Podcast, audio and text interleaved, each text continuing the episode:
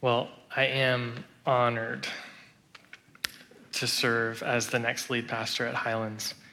And this is a church with a rich 75 year history and a bold legacy of faithfulness to the Bible and creatively serving kids and students and families and sending missionaries and supporting missionaries around the world and pursuing kindness to our community. And, um, and it is a privilege to get to be the pastor here, and it is also a tremendous stewardship that I hope to steward in a way that honors the Lord first and foremost, and also honors the many men and women who have come before us here. Um, today, um, I just want to talk about what you can expect from me as your pastor. Um, next Sunday, we're starting a new series on the book of Philippians that I think uh, we chose intentionally because I think it lays out for us a vision for the kind of church we want to be a church that is partnered together around the gospel and a church that is influencing the people around us. But today, I just want to focus on what you can expect from me as your pastor. Because what I've learned over the years is that there's a lot of different ideas about what a pastor should be and what a pastor should do. And these ideas can be shaped from all kinds of things Maybe there was a pastor that you really liked or that you didn't like, and that can influence the way that you think about pastoral leadership. Maybe there's a famous pastor that you really respect, and that can influence the way that you think about what a pastor should do. Um, and so that can lead to all kinds of ideas about what a pastor is. Um, for some people, the pastor is a confession booth, right? Um, and I've, I've been amazed at my time in ministry, the things that people that I don't even know will tell me just in passing. I'm like, wow, really? What was your name? Uh, you know? Um, so for some people, that's what the pastor is. For others, the pastor is a dynamic leader, CEO type who's going to grow the organization. For some people, the pastor is a theologian or a scholar. The pastor can be thought of as the gentle counselor who's going to meet with everyone and be there to solve, you know, problems. There's all kinds of different ideas of what the pastor could be. And so, how do I understand what my role is to be before God and for you? That's what I want to talk about today. So, I thought about titling this message, Judge Your Pastor. Um, but Courtney didn't like that. So, um, so instead, we're calling it the role of a shepherd. The role of a shepherd. One of the primary metaphors that the New Testament uses to talk about leadership in the church is that of a sheep with a shepherd. The church is a flock of sheep. The pastor is a shepherd. In fact, the word pastor our English word pastor actually comes from the Latin word for shepherd. So the word pastor itself is a metaphor for the kind of work that we should be doing. A pastor is a shepherd. But many times when people hear the word shepherd, it's not even clear exactly what that means the pastor is supposed to do. A lot of times we'll talk about shepherding as a gift. Like shepherding is, you know, being highly relational and meeting with people. And that's somebody who has the gift of shepherding, does that kind of stuff. Is that all that's entailed in being a pastor?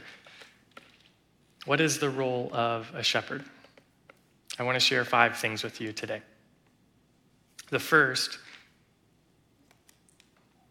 a pastor should give his time to following. To following. The first role of a pastor, the first thing a pastor must do is follow. Listen to Acts chapter 20, verse 28. This is one of the most famous, important passages about the role of pastors. Acts 20, verse 28 Be on guard for yourselves and for all the flock of which the Holy Spirit has appointed you as overseers, to shepherd the church of God, which he purchased with his own blood. The first thing that I need to know as a pastor and that you need to hold me to as your pastor is that I am not the owner of this church. Jesus is the owner, and a pastor is a manager. Jesus is the chief shepherd, and I am an under shepherd. Listen to 1 Peter chapter 5, verse 4. And when the chief shepherd, referring to Jesus, appears, you will receive the unfading crown of glory. Jesus is the owner, the pastor is a manager. Jesus is the chief shepherd, the pastor is an under shepherd. Why does Jesus own the church? It tells us here in Acts chapter 20. Because it's been purchased with his blood. That's why Jesus owns the church. The reason there is a church is because God created humans to be sheep in his pasture. God designed humans in such a way that everything we need to experience real, satisfying life, we can only find with Him and with His people. Our basic problem in the world is that we all, like sheep, have gone astray. Each one of us has turned to his own way. That is our basic problem. We've tried to be wise in our own eyes. The good news that the church proclaims is that we, even though we are ignorant and have wandered away, and we, even though we have rebelled against God, God has sent a shepherd to come and seek us and save us and bring us back into his flock. That is the hope that we proclaim. And he, to rescue us from danger, interposed his precious blood. That is our hope, that we who are like sheep have gone astray, but Jesus has come to seek us and save us. And the way that he does that is he lays down his life for the sheep by dying on the cross, shedding his blood so that sinners like us can be forgiven. And he is raised from the dead in power and glory. He owns the church. And so the first job of a pastor is to follow Jesus. And I am obligated, just like you, to follow Jesus in two ways. I need to follow Jesus with my life and with my leadership. I need to follow Jesus with my life and with my leadership. What do I mean by that? In Acts chapter 20, verse 28, it says, Be on guard for yourselves. Paul is instructing these pastors, these elders, to watch out for their own life so they don't screw up.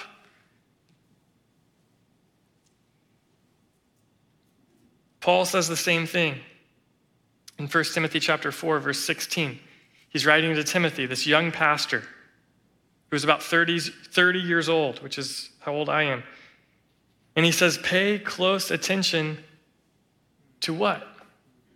To your life and your teaching. Persevere in these things, for in doing this, you will save both yourself and your hearers." The first obligation I have as a pastor is to watch my own life, to guard my own heart, to grow my character and grow my faith, to keep my eyes on Jesus, to protect my marriage and my family. Tom Watson, who was a significant leader with IBM. He was the CEO for like 40 years. He said, Nothing so conclusively proves a man's ability to lead others as what he does from day to day to lead himself.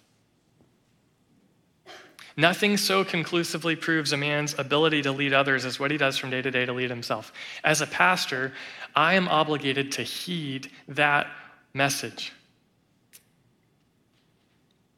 Richard Baxter, in the book The Reformed Pastor, which is a classic, he was a pastor in the 1500s. He says, It is possible that many men have warned others not to come to that place of torment which they have hastened to themselves.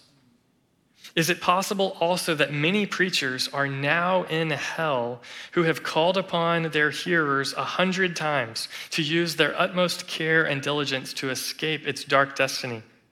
Believe it, brothers, that God never saved any man for being a preacher. My standing before God is not based on the fact that, well, I get to be the one who's up here. So I need to be sobered. And I need to keep my eyes on Jesus just like you do. The only hope for sinners like me and like you is the precious blood of Jesus that was shed on the cross. That's no different for me than it is for you. So, my first obligation is to keep a close watch on my life, to care for my own heart through spiritual disciplines just like you, to make time for prayer and Bible reading and friendship and repenting of sin and trusting the gospel and giving generously and resting. It's important that I have a day a week that I don't respond to emails. It's important that I tithe. It's important that I prioritize my marriage and my family, just like those things are important for you.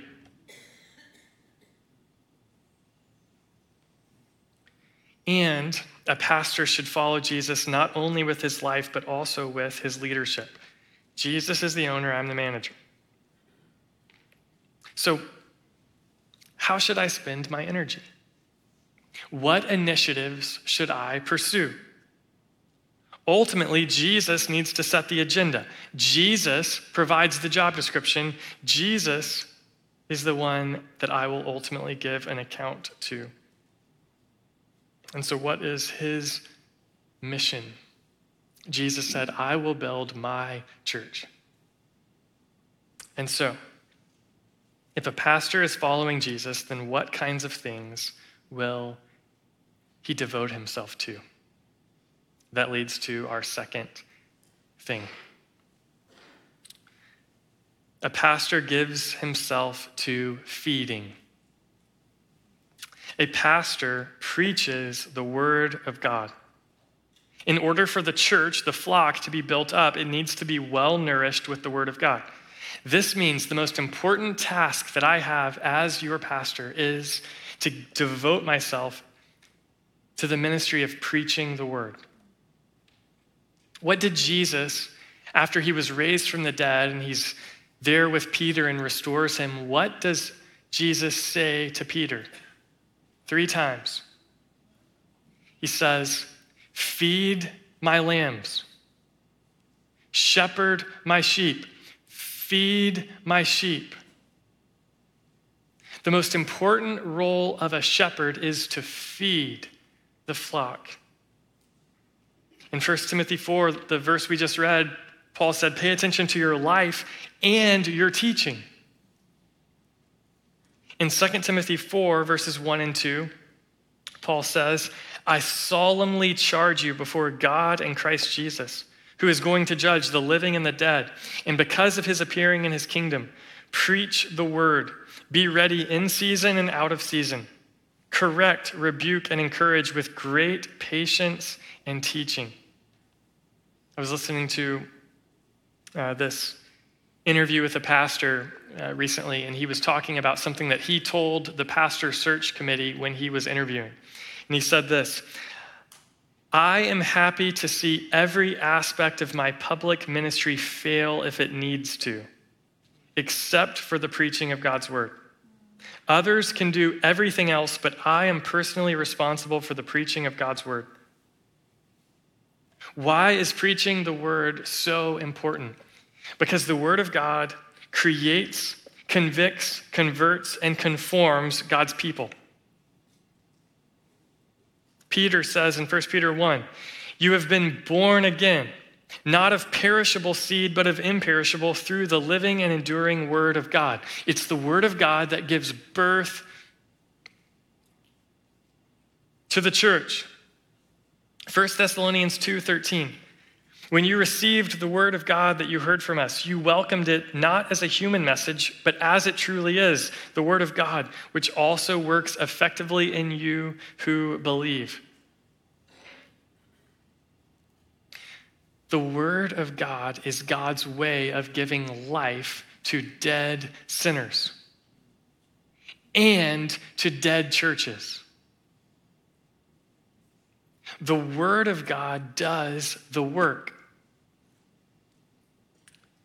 And this means that the power of preaching is not in the preacher, but in the Word. Recently, um, I was having a conversation with someone from our church, and uh, for the last several months, uh, his niece has been coming to church with them here. And um, she's been talking about how she's been growing in her faith a lot, and he said, um, I bet you never expected a skinny, soft spoken white guy to be the one God would use to grow your faith. and I thought, thank you. I think. Uh... and that's the power of the word. As your pastor, I am committed to preaching what we call expositionally through the Bible. That means that we expound on what the Bible says rather than using the Bible to say what we want to say.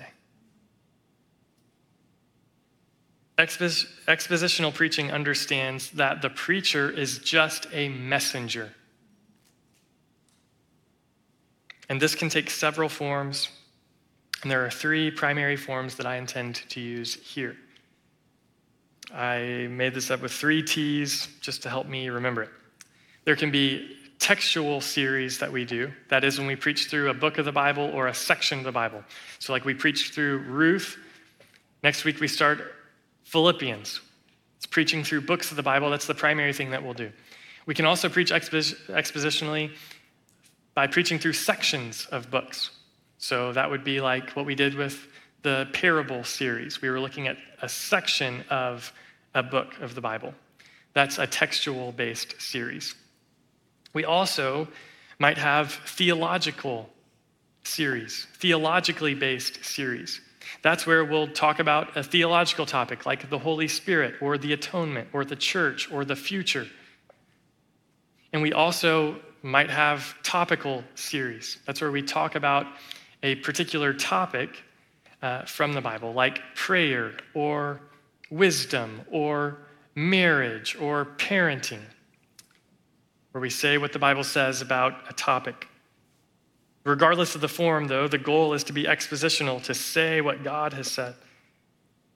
And in addition to being expositional, I'm personally committed to preaching that's clear, that is, you can follow it. Preaching that's practical, that is, it's easy to see how you could use it.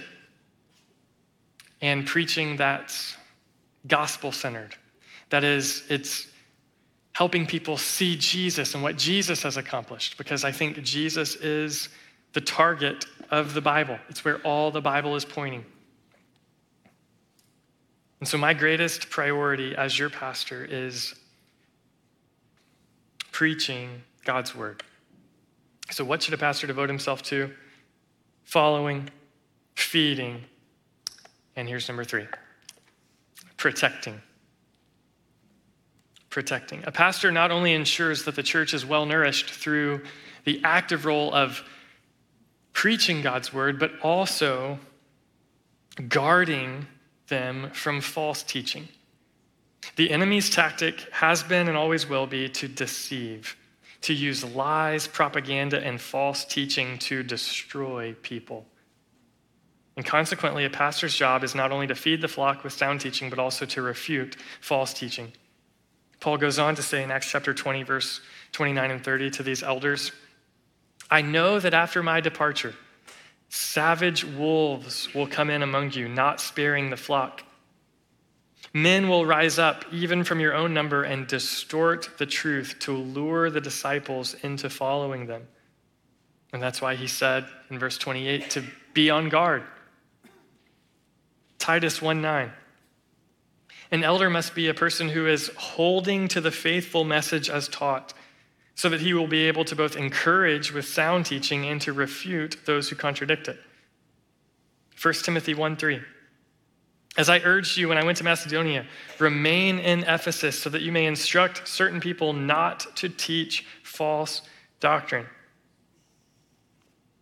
A pastor protects the church from false teaching. At Highlands, that might look like guarding the pulpit to ensure that on Sundays what we preach is true. It looks like monitoring what we're teaching in kids' ministry and student ministry and group ministry and any other ministry. And it looks like confronting false teachings that may arise in the church. A pastor gives himself to following, feeding, protecting, and here's number four to loving. A pastor should lay down his life for the church. And we do this because this is what Jesus, the chief shepherd, did. Listen to John 10, verses 11 through 13. This is Jesus speaking. He says, I am the good shepherd. The good shepherd lays down his life for the sheep. The hired hand since he is not the shepherd and doesn't own the sheep, leaves them and runs away when he sees a wolf coming. The wolf then snatches and scatters them. This happens because he is a hired hand and doesn't care about the sheep. But pastors are called to be shepherds, not hired hands. That means that I am called to know you and be known by you. I'm called to pray for you and to care for you. Now, because it's a large church and because I'm a huge introvert, it's unrealistic that I'm going to know all of you at the same level that I know some of you. And it's unrealistic that I would be the one who could offer care to all of you. And because of that, it's essential that we have systems and structures that enable this to happen. There are two systems and structures that are extremely important in this regard. The first is team leadership. The good news for you is that I am not the only pastor at this church. We have a group of 11 elders who are also responsible for pastoring the church. We also have a number of pastors on our staff we also have a number of staff members who help in the care and shepherding function of our church. We also have a number of people who serve in the role of deacons and deaconesses who support this ministry. And we also have just a ton of team members who serve in various ways to ensure that people in our church are being cared for. So, one of the most important systems and structures that we've got to always uh, be on the lookout for how to make sure it stays healthy and it stays effective is team leadership. The second is meaningful membership. Meaningful membership. Meaningful membership helps the pastors, the shepherds, know who is the flock that we're responsible for. I will not give an account for every Christian in the world someday. And I will not give an account for every Christian in Renton someday. But I will give an account for the, the flock under my care. The same is true for the other elders and the other pastors and the other team members. So, the question then that we've got to be able to answer is who is the flock? That's one of the reasons that we need meaningful membership here at Highlands. And that's something that in the next year we intend to work on to improve. Another reason that meaningful membership matters is because it helps us protect and promote our gospel witness to the world and one another. It helps connect new people into fellowship at Highlands so that when they visit It's clear how they can get connected. And it also helps us ensure that people who are connected to our church are prayed for and cared for and active in ongoing discipleship. I want to be able to have a membership directory that I carry with me to my quiet time every day with pictures in it that I can actually pray by, by name and face for every member of our church. I want to be able to do that. In order to do that, we've got to have more meaningful membership here at Highlands. That's going to be a process that takes thought and care, and it's going to take time, but that's something that is important to me. A pastor gives his time to following, feeding, protecting, loving. And here's number five and leading. A pastor provides leadership and oversight to the church. Pastoral leadership starts by modeling. When I wrote that, it sounded funny to me um, because I've never thought of myself as a model. um, but here's what I mean 1 Peter 5, verses 2 through 3, as Ben prayed, shepherd God's flock among you not overseeing out of compulsion, but willingly, as God would have you, not out of greed for money, but eagerly, not lording it over those entrusted to you, but being examples to the flock. Being examples. Listen to 1 Timothy 4:12. Don't let anyone despise your youth, but set an example for the believers in speech and conduct and love and faith and in purity. 1 Corinthians 11:1. 1. Imitate me as I also imitate Christ. Pastoral leadership starts by modeling. That means to circle back to number one, that my first role as a leader is to follow Jesus. If I'm not pursuing Jesus, you do not need to follow me, and I do not need to be in a position of leadership. And that is true for any leader in our church. Does that mean that we will all be perfect? No. In fact, one of the things you can expect from me is that I will make mistakes. But my aim and my my path should be towards Jesus, just like yours should be. So that I should be able to say with integrity, Follow me as I follow Jesus. Pastoral leadership starts by modeling, being an example in speech and conduct and love and faith and purity. Pastoral leadership also involves directing the church clarifying vision and values and strategy and measurables. What do we do here? And why do we do it? How do we do it here? It's going to be just a minute. I don't know if I, I maybe botched the, y'all are cool to hang, but I may have messed up the, uh, the cue. But yeah, it's going to be a minute. So. Um, pastoral leadership involves directing the church, vision, values. I understand this to be one of my primary priorities going forward. And I think it's one of our most urgent needs as a church. Pastoral leadership also involves serving. Being the leader doesn't always mean being in charge. when I go into the tech room on Sunday mornings, it would be within my authority to start barking out orders. And that would be one of the most foolish things that I could do. When I was at high school summer camp speaking, it would be absolutely foolish and arrogant of me to be at camp and say, "Well, you know, Josh, this is really how you ought to how you ought to handle the schedule today." Well, you know, Josh, hey, I know that y'all just made this decision on that, but actually, uh, here's what I would like for you to do.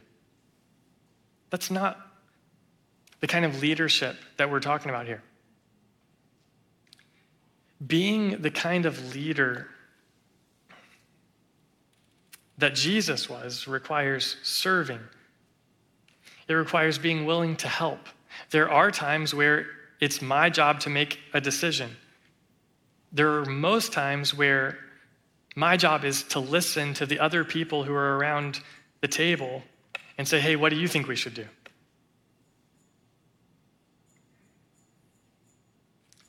Pastoral leadership looks a lot like listening, collaborating, being willing to help the team wherever is needed.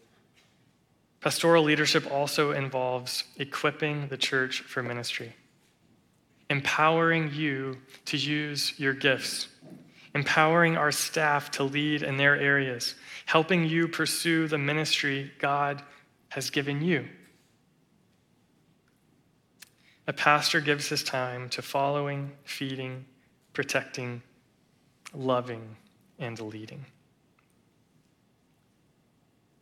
In the coming years, this is what I want to devote my life to. I want to follow Jesus in my life and in my leadership. I want to feed the church by devoting myself to preaching the word. I want to protect our church from false teaching. I want to love you. I want to be able to say with sincerity, I love you. And I want to lead this church. in the future, I know that we've got a lot of work to do to clarify vision and all of that, and where are we going? And today, I intentionally didn't want to get super unique with here's where I see, and instead, I wanted to just say here's what I think God calls pastors to do. It's not unique to me, this is just what He says. And the reason is because I want you to be able to use that as the standard for which you judge me. I'm excited to get to work. I'm excited to hear stories about people who come to faith through the ministry of people in our church because they heard the gospel shared from a coworker at lunch. I'm excited to hear stories about kids who are coming to church placing their faith in Jesus and wanting to be baptized because their parents started to get excited about discipling them at home. And because they had a meaningful relationship with their teacher here at Highlands. I'm excited to hear stories about internationals who learn how to read and write in English because people from our church pursued them. I'm excited to hear stories about people who thought the Bible was confusing and hard to understand until they started sitting in a small group and being around other Christians. I'm excited to hear all kinds of stories. My role, as I understand it, is to be a shepherd. It doesn't mean that I'm going to be the hero of all of those stories. It doesn't mean that I'm going to be the one personally initiating all of those stories. It means that I'm going to be the one who's the chief follower, the one who preaches the word, the one who does all the stuff that we talked about. So, my question for you today, as we start this journey together, I have two questions. The first is Will you come along with me? We're not going to agree on everything.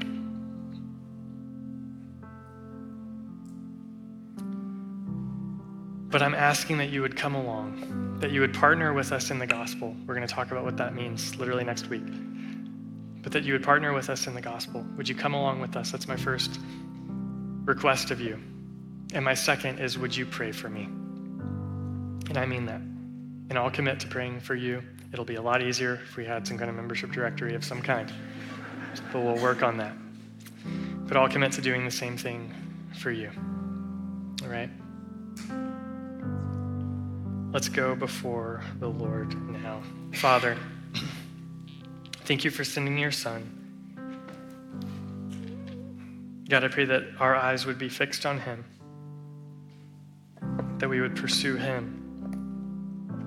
Pray that for me. I pray that for our church. I pray that the glory would not be to us or on a day like today to me, but that it would be to you because of your love and your faithfulness.